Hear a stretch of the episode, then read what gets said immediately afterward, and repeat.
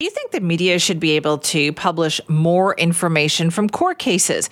We have a pretty strict set of rules here in Canada, especially when you compare them with what you see, you know, south of the border. But now our rules here are being challenged in a case that is going before the Supreme Court of Canada. And the BC Civil Liberties Association will be involved in this. So let's find out why. Vibert Jack joins us now, litigation director for the BC Civil Liberties Association. Thank you so much for joining us. Thank you for having me. It's my pleasure. Can you tell me a little bit about this case first?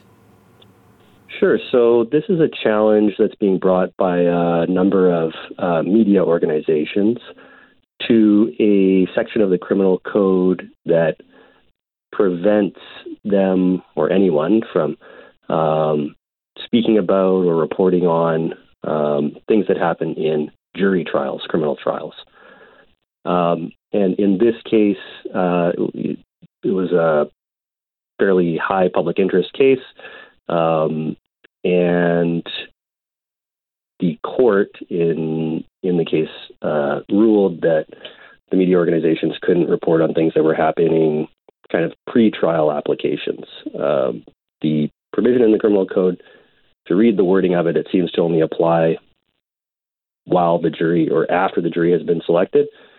The court in this case kind of applied it more broadly to pre-trial applications, and, and that's what the organizations are challenging. Okay, that's so interesting then, because the public doesn't usually get to see or hear about this kind of stuff, do they?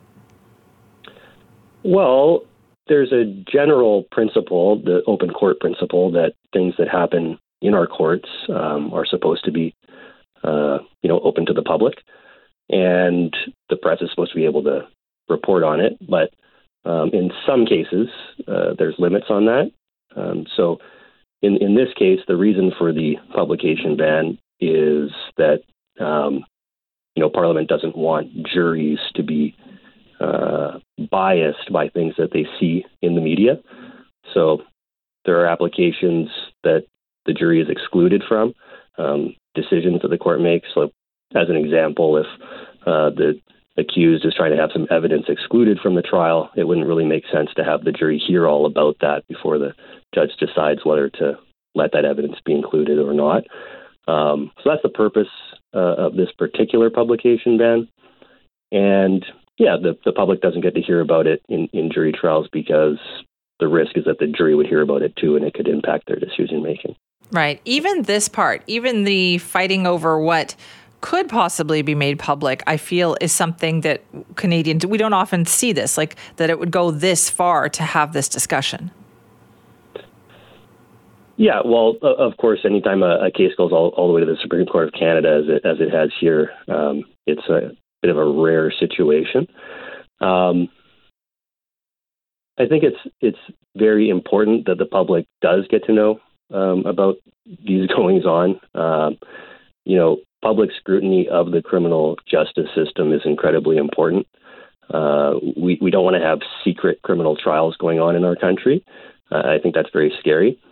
And basically, what, what we're arguing here is that, yes, sometimes, um, sometimes publication bans are necessary to protect fair trial interests, and, and the BCCLA is obviously uh, very concerned about fair fair trials in criminal cases. We want to uphold that as well.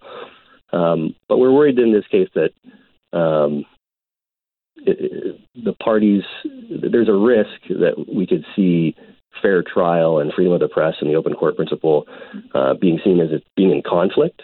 Um, whereas, from our point of view, the open court principle, freedom of the press, uh, public scrutiny of criminal trials, those things actually uphold fair trials, and uh, we don't want it to be limited any more than necessary. Now, Vibert, is there a way then, to, in your opinion, to balance these things? Like, what is your argument to the Supreme Court here?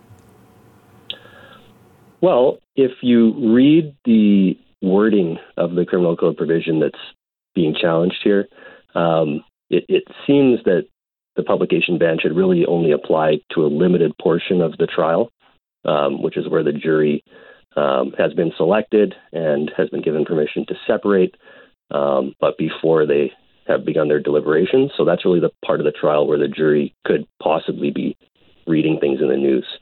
Um, if the provision was just applied the way it seems to be have seems to have been intended by Parliament, then we say that would be probably a good balance. Um, but some courts in the country, and including in this case, have um, applied it more broadly. Uh, again, all the way to the very first applications that are happening even before the jury's been selected.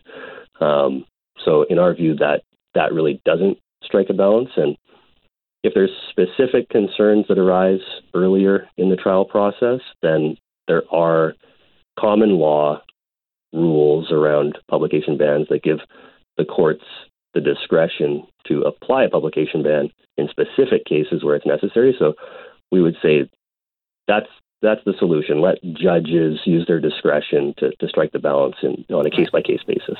So, do you feel that now it's just kind of um, it's automatically used, where it doesn't need to be automatically used, in your opinion, unless there's some kind of concern? Exactly. Um, uh, either party um, can can raise concerns if they if they think that there's a risk uh, to trial fairness or some other important issue um, they can apply to the judge to have a, a publication ban put in place. Um, judges can do that on their own as well. Um, so, yeah, a, a, blanket publication ban that just kind of applies across the board. Um, it just goes too far. Okay, so what are the steps here then, Vibert? How is this? How is this going to appear? Like, what is the timeline? Um, well, the Supreme Court of Canada is going to be hearing the, ca- the case, uh, the appeal on Wednesday. Um, there's actually another related case coming out of Quebec that's going to be heard tomorrow as well. It's basically dealing with the same issue. Um, and then after hearing um, after hearing oral arguments, the court could prov- give a decision immediately, so it's possible as soon as Wednesday, uh, or they might reserve their judgment, which means they'll um, go away and write up a decision and then release it in the coming months. Okay, so it's going to be a while before we hear something. But does this happen periodically? Does a case like this get brought before the Supreme Court? Um, you know, there have been certainly cases in the past uh, at, at, the Supreme Court level that have dealt with um, publication bans. Um, more generally, I, I, think the case law is a little bit more developed in terms of what I was talking about earlier the common law discretionary um, publication bans that judges can impose. So there's a, there's a very clear uh, and well developed test um, for judges to apply um, in cases where they're concerned that there might be a, a, risk of trial fairness and they want to have a publication ban imposed. Um, there's a little bit less case law, I think, on in terms of these statutory publication bans. So where the criminal code specifically says in certain cases the judges have to do it, um, and that's what we're talking about here. So this was, uh, yeah, it's a little bit. Certainly, this hmm. particular provision hasn't been dealt with yet. So we're going to be very interested to see what the court does. I'll be following along for sure. Thanks so much for your time this morning. My pleasure. Thanks again for having me.